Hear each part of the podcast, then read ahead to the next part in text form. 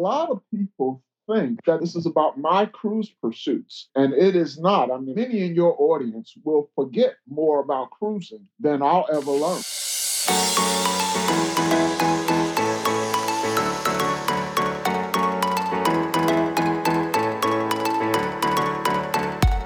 Welcome back, everybody, the DCL Duo podcast. And tonight, we're excited to have a special guest on. The podcast we have here is about Disney Cruise Line, but Sam and I are pretty excited about cruising in general. And so we thought, who better to bring on to express the joy of cruising than the author of the book titled The Joy of Cruising, Paul Thornton. Paul, welcome to the show.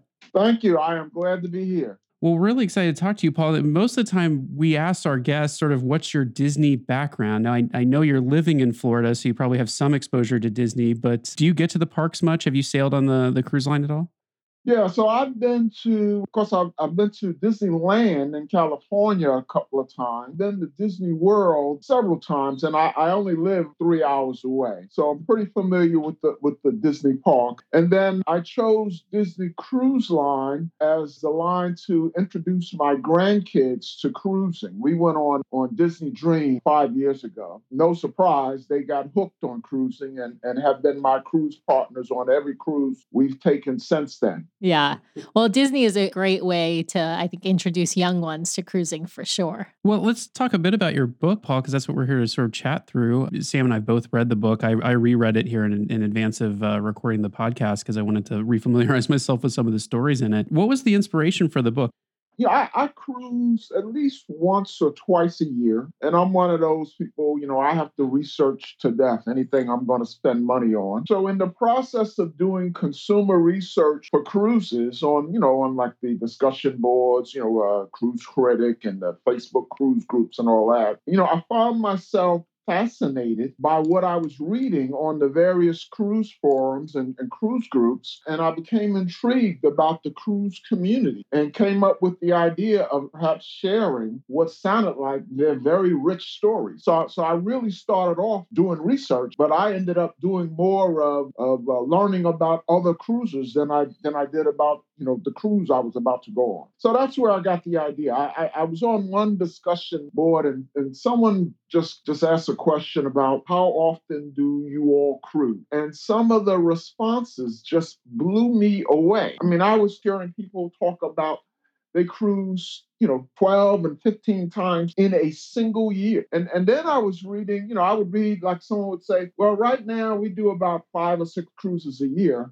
but when we retire, we're going to really ramp it up. And I'm thinking they're already retired. so, so, I was just, I was just amazed by this, this subculture. And, and in fact, one of the first people that I signed up to be in the book, I was on a Facebook cruise and he made a post. He said, just got back from our 11th cruise of 2018. And this was like the middle of the year. Said, only 10 more to go before Christmas and I stopped counting after about 800 comments. Uh, comments like, you know, hey, get a life, buy a boat, to comments like, hey, you're blessed. That's awesome. For our listeners who haven't maybe read your book yet, I'll just explain that it this book is a, I'll call it a compilation of profiles of different cruisers. And most of these people, not everyone in the book is an avid cruiser, but most of the people profiled in your book are avid cruisers. They come from different walks of life. Some are entertainers, some are just regular people, some are bloggers, influencers, just a really interesting mix of people, but really interesting uh, profiles in this book. I'm glad that you said that because a lot of people think that this is about me. This is about my cruise pursuits. And it is not. I mean, many in your audience will forget more about cruising than I'll ever learn. uh, so it's, it's, well, and and what I like is that you took a focus on the people and not the like. I think there's a lot of there's a lot out there in the community that's focusing on the ship and what's on board the ship, but in some ways it's the people. There's fascinating people that you meet on board a one of the profiles you did, I think, was um, I'm forgetting the name of the person, but they they made the comment. You know, there's the the travel and they like they traveled a lot in cars as kids, and they said the thing that they liked about cruising was that the pain of getting from place to place in the car, you could kind of entertain yourself a little bit, but on a cruise ship, you could you could you could mix and mingle and, and have fun. So yeah, it's it, it's so much about the people. So I like the people focus of it.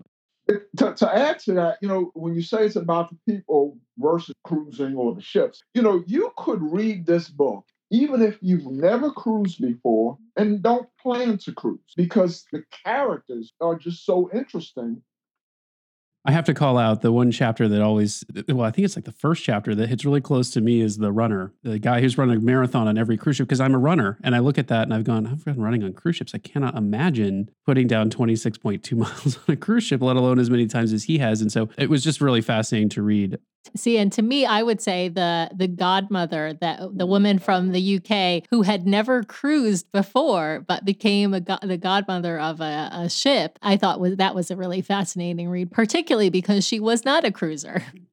And I had a ball interviewing both of those folks. Mm-hmm. How long did it take you to write the book, Paul? It sounded like from the book itself, maybe about a year, which is pretty pretty impressive. But how, how long did it take you?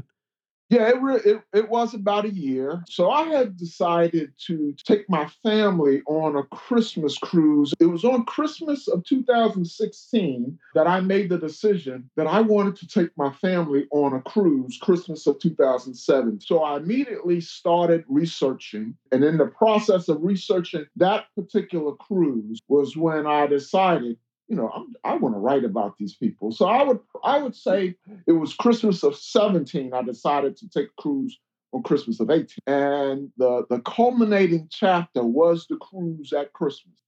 That's really fast. Yeah, that's amazing. Super impressive too. I, I, I identify more with he was the comedian that you interviewed who said he'd been working on writing a book for 15 years and just hadn't started yet. Um.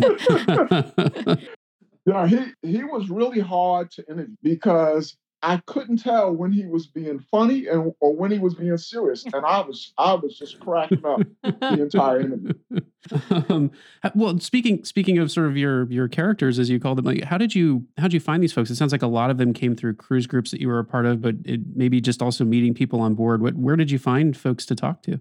It was really by luck. On, on the day that I decided to write this book, I did not have a single person committed to be featured.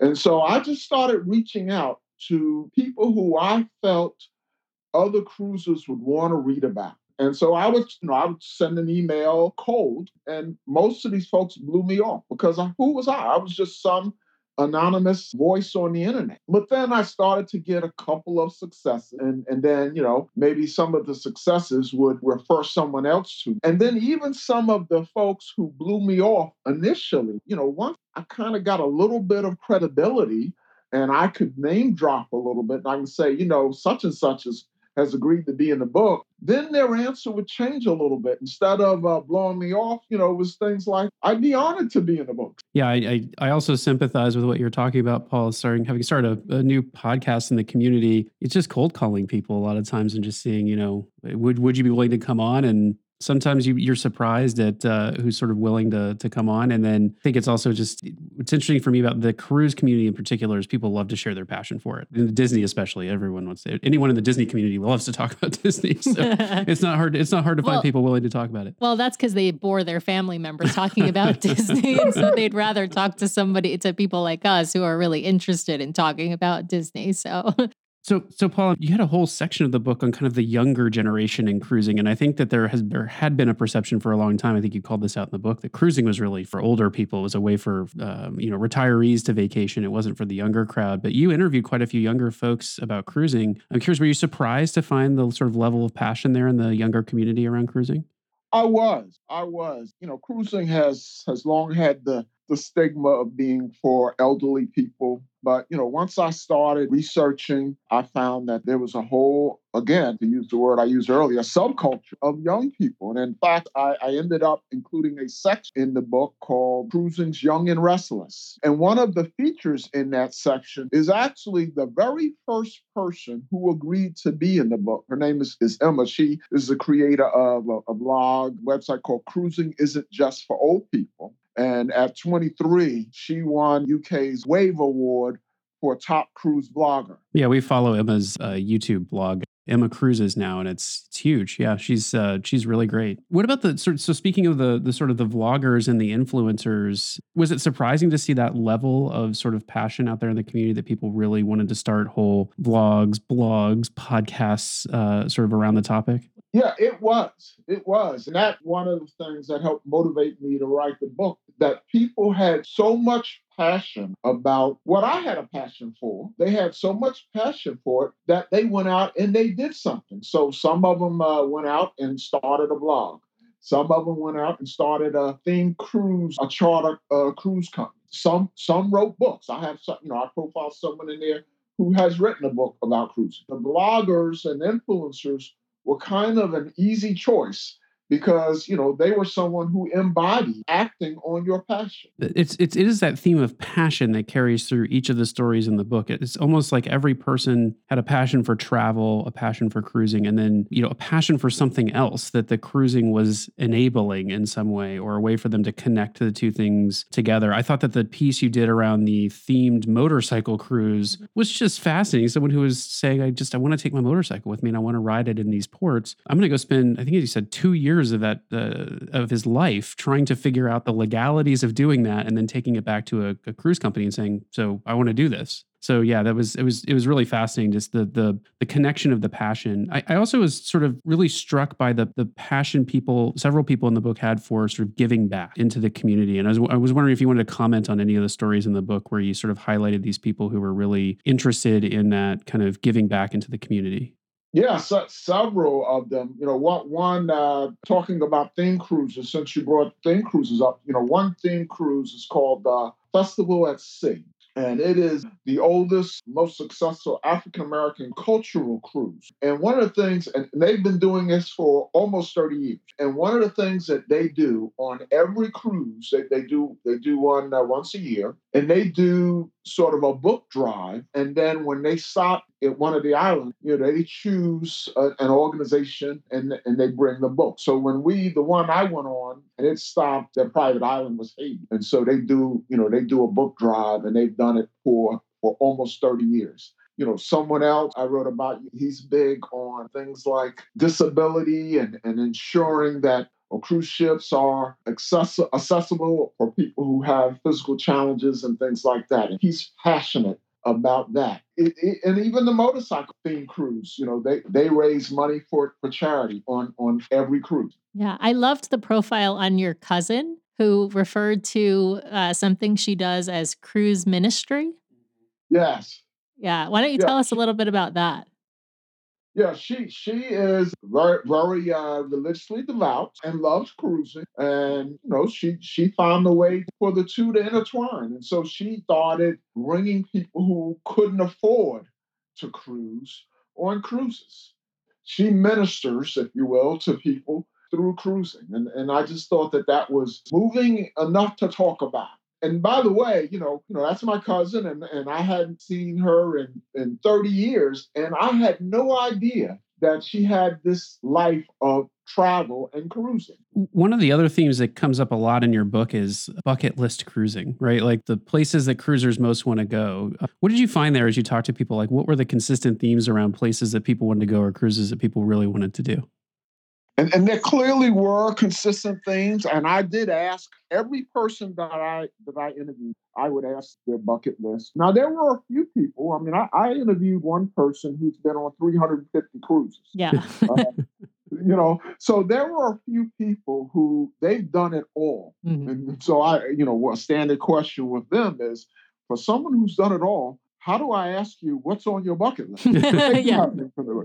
But but but the consistent, the ones that either showed up on people's bucket list or very memorable cruises that they did, probably uh, shouldn't surprise you. Alaska, Panama Canal, Galapagos, you know, various transatlantic cruises. What came up a lot and what I was going, there's a section planned in my next book, if I ever do my next book, on world cruise. There were a number of people who had a world cruise as their bucket list item, but there were a couple of people who, who, as you know, were featured in the book who had done world cruising. My cruising has been influenced by asking people what's on their bucket list because you know, now all of those bucket list cruises are on my bucket list. I knew you were going to say that. you know the other the other group of cruisers i think would be really interesting to talk to you. there's people who are living aboard these ships and i think you sort of may have bumped up against a few of those folks. Did you talk to any of those folks who are sort of like so passionate that they're trying to live on these ships permanently?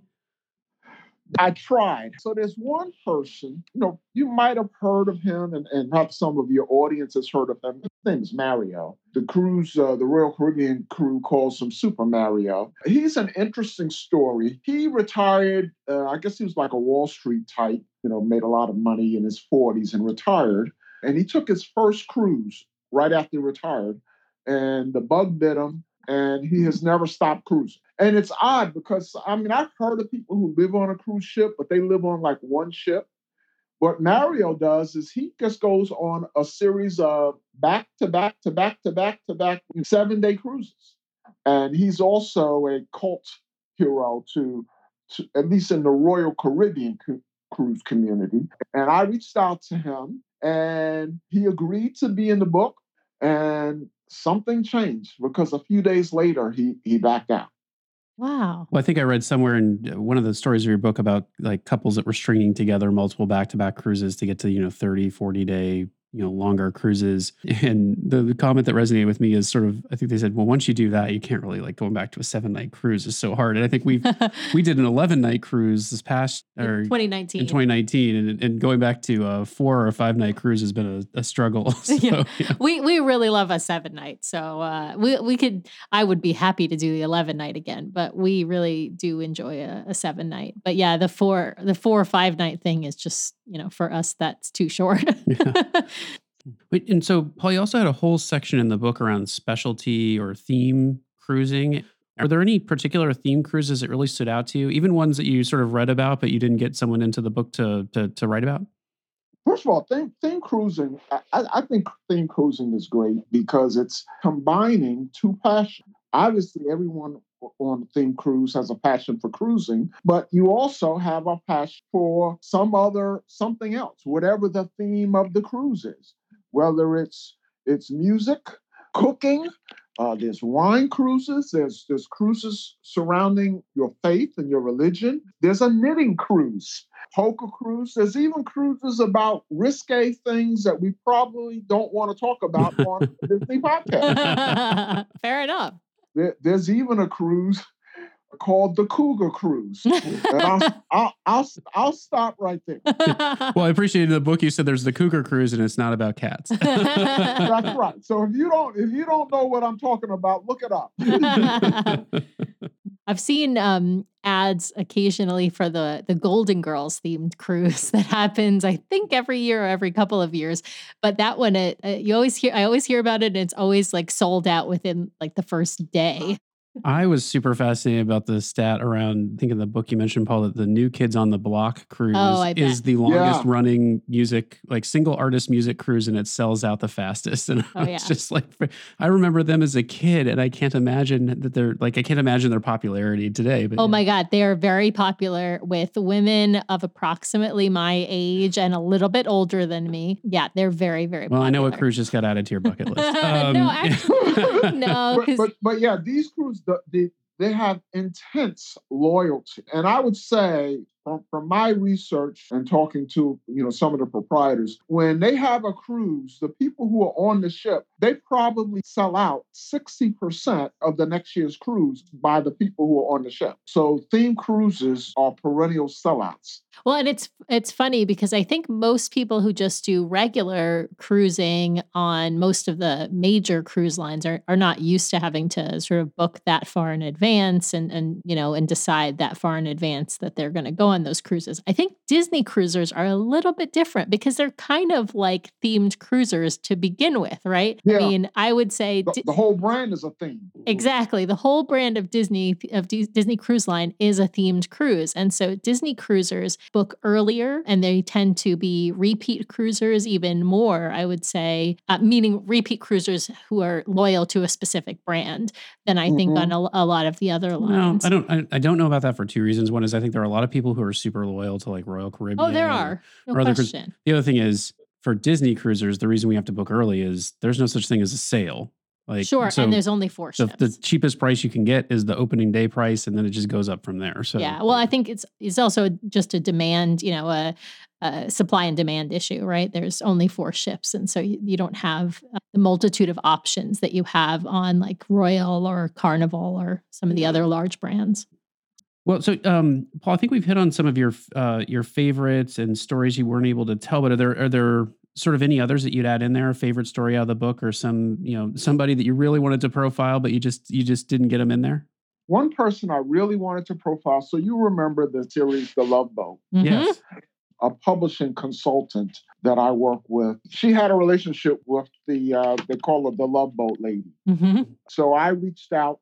You know, she connected me with her at, at the time. She was close to 90 years old. Mhm. She has since passed, but I, I was hoping to feature her in the book, but uh, wasn't able to make that work. So uh, the Love Boat Lady and then Super Mario Mhm. or two, or two that I missed. And, and in terms of my my favorite stories in the book, you know, you mentioned the the, the guy, the marathon runner. hmm So just for your audience, his claim to fame, it sounds a little bit like Guinness Book of World Records or Ripley's Believe It or Not, but but his claim to fame is he has run a marathon on every cruise ship in Royal Caribbean's fleet. And so that's pretty amazing. He, he's run a marathon. I, I think it's up to like 29, 29 ships. And so that sounds like a tremendous story in and of itself. And he's done other I mean, he, he runs, he, he's running the Boston Marathon, he's running the New York Marathon, so on. However, as, as you know, because you read the book, that's not even the most amazing part of his story. You have to get all the way to the end of his feature to realize, you know, running a marathon on every ship in their fleet, that's that's amazing. Mhm. But then there's a sort of a, for lack of a better phrase, a coup de grace at the end. And it just blows me away. And in fact, just to give your audience a little bit of a hint, I think the last line in his profile or in his feature, I call him the luckiest man in the world. Mm-hmm. We will not give away the ending. Yeah, but I do. I do remember what you're talking about there. Paul, you mentioned a few times now this the second book. I don't know how far along you are with it. Is there anything you can tell us about it? Anything you're particularly excited about for maybe some of the the stories that you already have racked up for it? Well, I tell you, I have been in mourning, and you are part of my uh, my recovery. So let me give you the background. So, so the, the, the joy of cruising was such a blast to write, and I love cruising so much that it was an easy decision to write a sequel. So I started writing the sequel in October, and I titled it More Joy. And the plan was for the book to be published in time for holidays of 2020. And so, you know, I, I conducted about half of the interviews and the writing and, and was making really good progress into, you know, March of this year. And then Rona hit. Mhm. And, you know, that decimated cruising. I mean, cruising is pretty much, you know, for a while, cruising was in critical condition. There are some who would say cruising will never come back. So, you know, for me to lose my passion of cruising and then my second passion of writing, you know, I was devastated. And so I completely stopped writing in March and I started feeling a little sorry for myself. You know, I was moping around because, you know, I felt that what I loved got taken away from me. And since March, you know, I've been kind of adrift. Mhm. You see what I did there? Yeah, I love it. It's a, but yeah, no, I think we're we're we're all grieving, right? In a way, I know it's a, a different kind of grieving, and I, I don't want to compare it at all to anyone who's lost, you know, a family member, a loved Sure. one. But Sure, um, sure. but we are, you know, those of us who really love to cruise, and and frankly, anyone who likes to vacation at all, right? I mean, this has really changed our world. So I'm recovering from from being in mourning, and I, and I say that you know facetiously. I you know I recognize a hundred and some odd thousand people have lost their lives, and this is a trivial thing and a first world problem. But you know the process of coming back has started, and you all helped it out a lot. When you first reached out to me, you know I needed that, and so I kind of uh, gotten back to writing. The book now has a new title or tentative title. It's called Cruising Interrupted. Mm. I want to retain the fun, upbeat feel that the first book had, but you know, clearly I have to address COVID 19. You know, I just can't act like it, it has not happened. So I'm going to find a way to do that. A, a number of ways to do that. Uh, uh, like the people I've interviewed, I plan to go back to all of them and get a add a piece about just specific to coronavirus. And then one of the people that I'm going to profile in the new book, in, in fact, I mentioned her earlier when I talked about that, that writing consultant who, who knew the Love Boat lady. Turns out she was on one of these, it was a Princess cruise, I can't remember which ship, I mean, just a few weeks ago. And they were floating around, drifting around from port to port because no country would allow them to die. And then and, and she's finally, you know, she's finally back. She lives in California. So she's finally back at home. So I mean, this is an up close and personal story. So I'm gonna feature her story in the book. And that clearly will be a very much a coronavirus related story. So, you know, I have to acknowledge in the right in my writing coronavirus. But yes, I, I'm back on track. Clearly it's not going to happen before the holidays of, of this year, but it's tentatively going to be early 2021. So, Paul, you tell a lot of great stories about some other people in your book, and you, you kind of weave in some about yourself uh, here and there throughout. But I thought it would be interesting just to ask you a few questions about your own cruising experience. So, so Paul, how many, how many cruises have you been on? I've been on, I believe, 13, and my first cruise was in 1988 it was one of the first cruises on what was called Sovereign of the Sea. At the time, was truly, truly a game changer. It was uh, by far the largest ship in the world when it was introduced. And again, because it was my first cruise, I didn't have much. You know, I didn't have any basis for comparison, but I talked to to a lot of uh, seasoned cruisers, and so you know that's how I can say confidently it was truly a, a game changer. It's funny how now that cruise would be considered small, or that cruise ship would be considered small. But yeah, that was my first cruise. I was a big, I, I did a lot of travel, but I was big on, I, I loved all inclusive, you know, going to resorts where you can eat all you want and drink all you want and do all your activities and all of that. And cruising kind of replicated, you know, that that all inclusive atmosphere.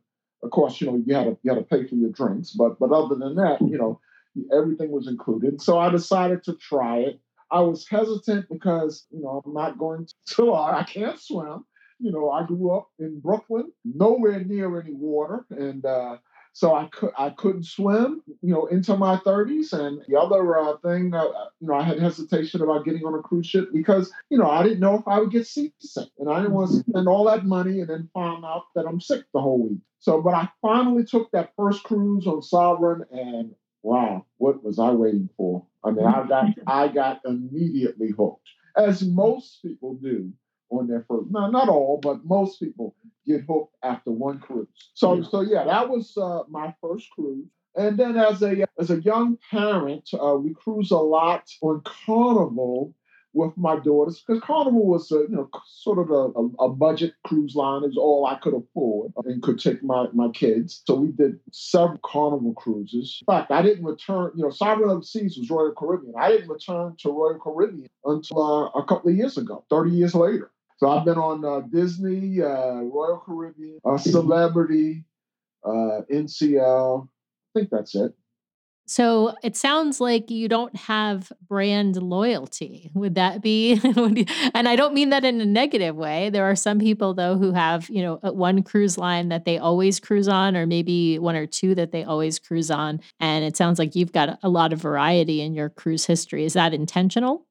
Yeah, I, I, I like I like the variety. I'm not tired. Now I will say, right now, probably the the cruise uh, line that I uh, you know I'm kind of tied to is is Royal, mainly because the age. Uh, you know, I, I, cruise mainly for my grandkids, mm-hmm. and they are ten and sixteen right now, and so Royal tends to have a lot of activities for that age group. So, so I traveled on uh, that, that Christmas cruise that was sort of the, the culmination of the book that was on Anthem of the Seas. That was Royal. And then I went on Harmony of the Seas. That was my last cruise, August of 19. And the cruise that was just canceled was going to be on Royal. So on that cruise, that was uh, Independence of the Seas. So you mentioned the uh, Godmother. So that's the ship that she was the godmother of. And as you know, in the book, I have a photo of her portrait. You know, all godmothers' portraits on the crew or on the ship that they're the godmother of. So I have her standing next to her portrait. So for the follow-up book, what I was going to do is uh, have my grandkids stand next to her portrait and take a photo. And that was going to be in More Joy, what it was going to be called. But obviously, that cruise is not going to happen. So I'm kind of on a royal uh, kick right now because of the age of my grandkids. But you know, they're getting, you know, especially the 16 year old, he's not going to want to do things with, with grandparents soon. So mm-hmm. we'll start focusing on more just cruises for for my wife and myself, and we'll we'll start ticking off some of those those bucket list cruises. You know, we were going to the one to the Med Mediterranean was just going to be us. So right now I'm on a royal kick, but but I'm I'm cruise agnostic. I go on various lines. Yeah, I, I think royal is royal and Disney are often compared to one another because they they definitely have a lot of overlap of their sort of target demographics. It's a good point you raise about sort of the demographics on the ship because Sam and I have sailed with my folks a few times on different cruise lines that skew more toward the older uh, end of cruising, and it, it, you feel feel a little out of place. So I think you got to find the cruise line that sort of meets your needs and balances out the the sort of the the age demographics, the activities, all of that sort of stuff. The entertainment, so, yeah. yeah. I think it's good to be cruise agnostic at times, but yeah, yeah, we're we're just trying to march toward our platinum loyalty with uh, with Disney, and then we might branch out and try a few other cruise lines ourselves. But yeah, I don't know about that. Um, we'll see. I might, for the right destination, I, am willing to branch out. well, that's the thing. Disney is very limited destinations at right. this point. So, yeah. Aside from some of the sort of, I guess, obvious, like, you know, Cuba, Panama Canal, transatlantic, those sorts of things that might appear on a bucket list. Anything that's on your list of like different lines that you've wanted to try, different types of cruising, like river cruising that you've wanted to try? Is any of that on your on your list? Anything catch your attention there? Uh, in fact, in my follow up book, I was going to do write fairly extensively about small ship cruising, river cruising, barge cruising, which I had never heard about. Yeah, I hadn't heard about it either. Yeah, until I I, I interviewed uh, one of the folks in, in the first book, and so yeah, those kinds of opportunities appeal to me. Now I wouldn't do those with my grandkids, and I actually think those small ship cruises and, and, and river cruises and barge cruises, I think they will be relatively unharmed by coronavirus versus the big cruise lines. But yeah, I, I would like to do some of those. I certainly like to do luxury cruising. Of course, I don't have luxury cruising money, but you know, uh, you know, you, you, read a couple of profiles in, in, in, the first book about you know luxury cruises. I'd certainly love to go on Windstar, Viking, and Seabourn, and all of those boutique lines. So yeah, that's that's certainly in my future as as uh, as my grandkids age out, if you will. Yeah, we just booked our first river cruise through uh, Adventures by Disney. We're doing a Christmas markets river cruise in December of 2021 from I forget the name. It's essentially Munich, but it's actually a port about two hours from Munich, uh, from Munich to Budapest. And we're like, I'm super excited about this cruise. I'm a little apprehensive because it's not the Disney cruise line experience for our son, and so I'm sort of curious to see how he does. But he he meets all the minimum age requirements, and they're pretty good about keeping kids entertained. So I'm I'm hopeful that he'll he'll enjoy it. But yeah, I'm I'm excited to try river cruising. I, I envy you. You need anybody to carry your bag? so, Paul, the other question I'd have for you about your own experience is there is there like a standout memory for you um, uh, from your from your time cruising that you just you you come back to again and again? Something that really stands out for you? You know, the single most memorable cruise was the one that was the uh, sort of the focal point or the end point of, of the book, and that was the uh, the the cruise for Christmas because that was you know that was a multi generational cruise. So yeah. it was my wife and I, my daughters and son-in-law, and then my grandchildren, and it was just uh, it was you know it was just like a family reunion. It was it, it was just it was just wonderful, and and and the thing is the, the itinerary wasn't you know wasn't great because the, the cruise ship left out of New York. And the first stop of the cruise was was in Florida. you know, so I live in Florida, so it was, you know, that was kind of ho hum. It was nice. You know, we went to, and I'm I'm, I'm actually looking at it on TV where the uh, uh the, the the space launches are. Oh yeah, uh, Cape Canaveral. Yeah, Cape Canaveral. So that you know that was our excursion, and then it was supposed to stop on Christmas Day. It was supposed to stop at their private island. And, you know, because it was Christmas, you know, I had gone all out. I had uh, rented a cabana, had rented, you know, uh, uh, jet skis for my door. I mean, you know, yeah. we, we just went we just went nuts. Well, then Christmas morning, you know, the, the captain gets on the PA and you know he, he wishes everyone a, a Merry Christmas, and then he drops a bomb on us that we were going to have to miss the stop Oh, because of high winds. So, and then the third stop was in in in Nassau, and you know Nassau, we've been to Nassau a zillion times. right. So that was kind of ho hum. So so it was a very mediocre itinerary, Mhm. but it was just so wonderful to be with family. When when people ask me what was my most memorable cruise, I say that one with no hesitation. But I can't tell you much about the itinerary. In fact, most of my most of my cruises, because I choose them with my grandkids in mind, Mhm. I care more about the ship than I do about the itinerary. Mhm. Mhm. Um, and so I've all of my itineraries have been sort of, you know, ho hum, you know, Bahamas, Caribbean. I haven't done anything, you know, anything sexy. I mean, the, the the Mediterranean cruise was going to be my first first time of doing something really, you know, extraordinary. So that that was my my most memorable cruise. My most memorable experience probably was on that same cruise. You know, as I said, Royal Caribbean has a lot of stuff for for that demo, you know, for kids and and, and that demographic. And and they had uh, on the ship, they had a skydiving sim- simulator. Oh, cool. And uh, so, you know, here, this 60 something year old, uh, you know, I got on the skydiving simulator with my granddaughter and my gra- and my daughters. And I mean, they were just they they were just so moved by seeing me on the skydive. I mean, they they were moved to tears oh, it, it was pretty sentimental uh, because there, I mean, there was a time the the one daughter uh, who was on the trip. There was a time a long time ago when she retaught me how to walk, and that's a long, long story. And that is the subject of.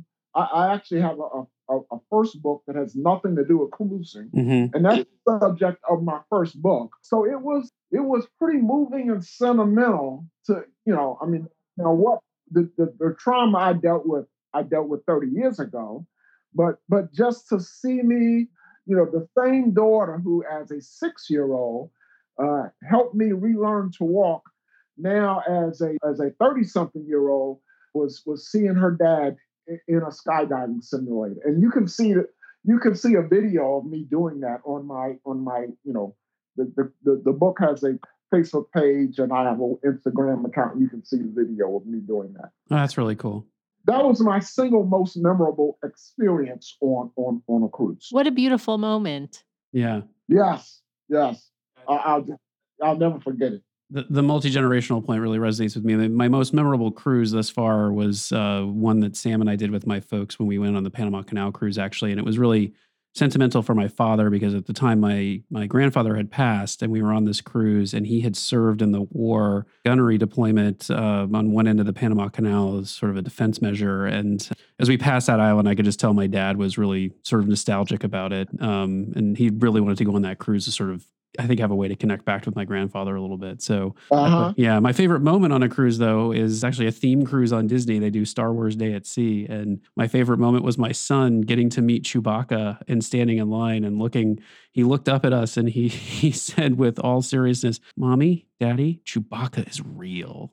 and I just like that moment just stands out for me in all of our cruises. we'll never ever forget that no, Never forget it. Yeah. Well, the, and the cruise we took on the, the Panama Canal cruise was before our son was born, so it was it was years ago, and it was you know we we were at a different time of our lives when we were on that cruise too. Yeah, yeah, yeah, for sure. So, Paul, we, we have a little segment that we like to do at the end of the very show called Rapid Fire with our guests. Now, most of the time that's Disney related stuff, and we did co- toss in a couple of Disney questions, but most of them are just going to be kind of general cruise questions for you. And rapid fire is Sam's favorite part. So, I'm going to throw it over to Sam. Sam, take away rapid fire. Okay, Paul. So, like like Brian said, a couple of these are Disney questions, but the rest of them are more just general cruising. So, what is and there are no wrong answers. These are your favorites. So, what is your favorite Disney character? uh, that's easy for me woody in toy story Yep. Because I, you know, I'm just a huge, huge Tom Hanks fan. And I can't, you know, usually when I look at animated characters or cartoon characters, you know, I don't really see the person who is, I recognize the voice of, you know, if it's a famous voice, I recognize who's doing it, but I don't see the person. When I look at Woody, I I I see Tom Hanks. I totally agree. I see Tom Hanks too. The face, they they really it's not obviously it's not exact. It's not a cartoonized version of Tom Hanks, but there are something about the features of that face that just resonate Tom well, it's Hanks. more than that. You think Tom Hanks like you would think if Tom Hanks were a toy, he would be. He would you know what I'm saying? he- Like he would have his personality Yeah. to help his friends. Like he's just the nicest guy in the world. Right. Like when I found out he had COVID 19, I was like, that is our national treasure. Yeah, this is Devote all resources to saving right? this movie. He's uh like America's dad. Yeah. Yeah. Or Another another way of looking at it is I can't imagine anyone else being Woody. Mhm. Yeah, Totally. for sure. What's your favorite Disney movie? Uh, right along the same along those same lines, I like the Pixar movies. They stand out for me. So Toy Story, Finding Nemo, and I I really loved Up. Oh yeah. Yeah, but then you have to cry like for the first like 20 minutes of the movie. So I mean I love that movie too, but it always makes me cry. Okay, favorite cruise line. I know this is going to be hard for you and if you've got more than one that's okay, but yeah, favorite cruise line. And and and again, that's really just because of where, where we are right now. It's the age of my grandchildren. So I would say Royal Caribbean. Your favorite ship. Now this doesn't have to be on Royal Caribbean, just your favorite ship. It really I would I would say it was the, the last and it was Royal Caribbean. The last cruise I did, the one in, in August, it was on uh, Royal's uh, Harmony of the Seas. So that's one of those, you know, mega Mhm. uh, you know, mega cruise line cruise ships, and and and that that that has become my uh, my uh, new favorite ship. In fact, I took a a breathtaking photo of it from. Uh, uh, they have a hot air balloon excursion on their private island, Mhm. and from the hot air balloon, I took a photo of the chef, and no one, bel everyone thinks that that is a Royal Caribbean publicity photo Oh, no one, I should say no one but you know some people you know ha- have a hard time believing that i took that photo Mhm. and so so that photo and i'm not a big photography guy i guess i got lucky uh, but but that photo is the cover of the new book oh, cool. Paul, I'm curious, just really fast on those big, huge mega ships that Royal has. Like, uh, do you find them overwhelming? I'm, I'm I'm just curious about that. no not at all no, I, I just don't uh, uh, I, and then they do they do a good job because you know i mean there's uh, on on harmony of the seas i guess there was 6500 people on there at one time if you Wow. include crew um, and and the only time it was crowded was in the you know the main third what they call the promenade or the main Mhm. thoroughfare you know when they put cheap trinkets on sale people seem to think that they're getting some kind of bargain you know so it gets really really crowded on the main uh, main thoroughfare but other than that you know there were times where you couldn't believe that there were 6500 people on the ship wow. Yeah. Okay, favorite onboard dining experience. well you know up until up until that that last cruise the one on harmony i had never tried specialty dining. You know i'm one of those guys where you know food is included and so why should i pay extra? You know i was being cheap. But but something made me i don't know what made me try but something made me try a dining plan uh, and and i can tell you uh, unequivocally i will never take a cruise again without taking advantage of specialty dining. Yeah. it was fantastic. The best place was on several of their of Royal ships. They have something called uh, Wonderland, which was themed on uh, Alice in Wonderland, Mm. and it's unlike any restaurant experience, at least that I've had on land, and that that I you know I, that I think most people have had on land. I guess somewhere there are places that you know they, they get into. Uh, it's it's more putting on a show the, the food tastes good, but but the experience is as much a part of it than than than the food. Cool. That's the answer to my, your question. My favorite uh, experience was called Wonderland. Nice. I do like immersive dining and entertainment experiences. So that definitely sounds like one to uh, put on the list. Okay, your favorite port.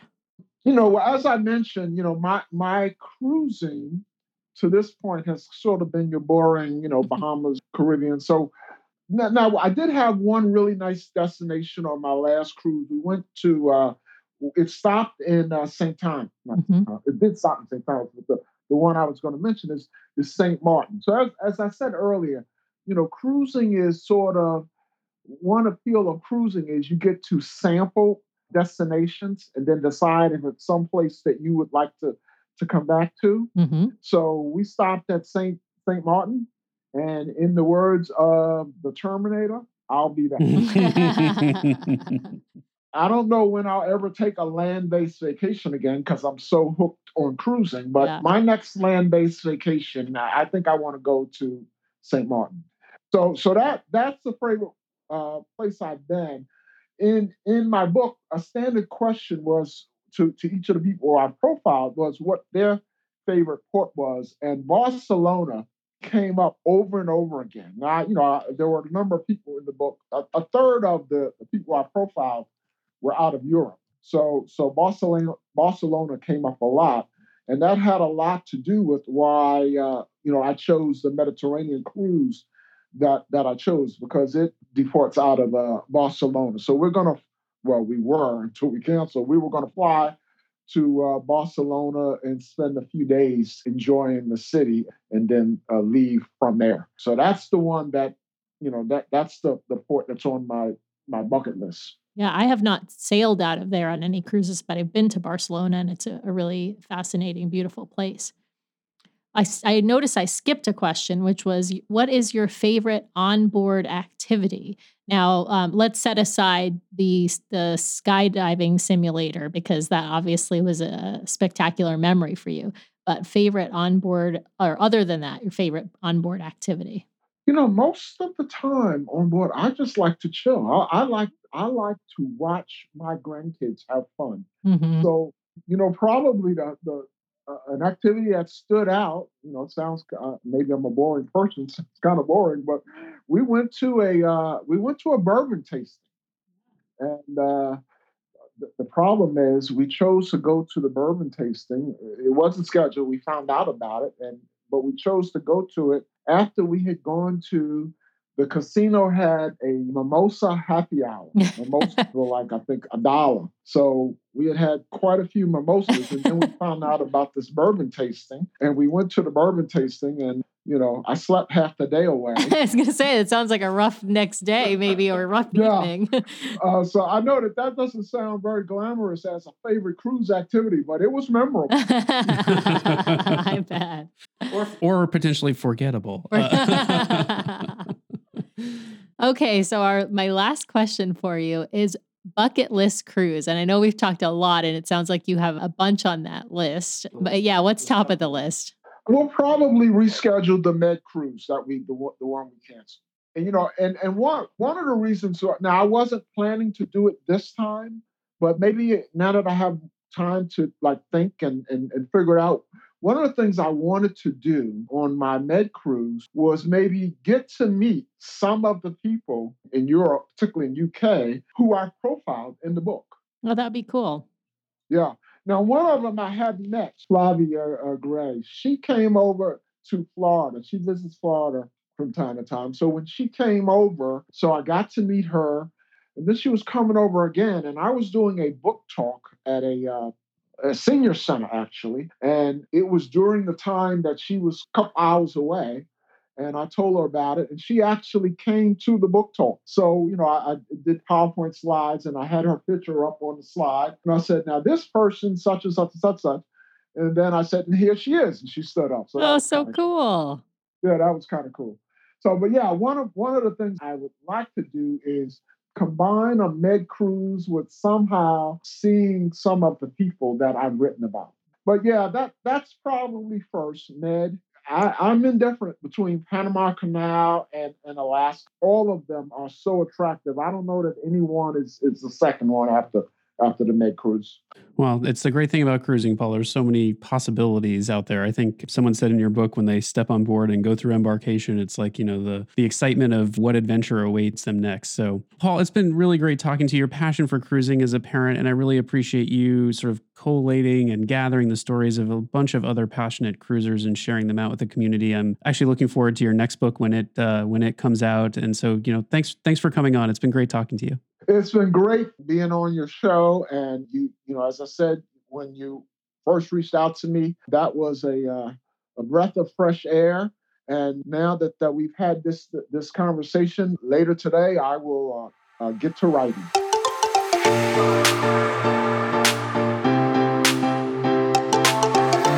Well, it's just a lot of fun talking to Paul this evening. His book is really worth a read if you are a, an avid cruiser. It's a collection of some really great profiles. We barely scratched the surface of some of those this evening, and a lot of them are just really interesting and worth reading. So you can head over to your favorite book retailer. I know you can pick it up on Amazon, but it's called The Joy of Cruising. It's a great book. It sounds like Paul is going to start working on the sequel or has already started working on the sequel, and we're looking forward to buying a copy when it comes out. Paul's got another book out there that details his own journey and recovery, as he mentioned a little bit on the show. And, and, Paul is an amazing and just such a positive influence in the cruise community. So if you want to check out a little bit more about his story, you can also pick up that book. So we love to support Paul in any way we can. He, he is a really positive influence out there in the community. To that end, we're actually going to give away a copy of Paul's book. It's such a great book. We wanted to give a copy out to one of our lucky listeners. So if you head over to Apple Podcasts and leave us a five star written review between when this episode comes out, which is June 11th, and June 17th,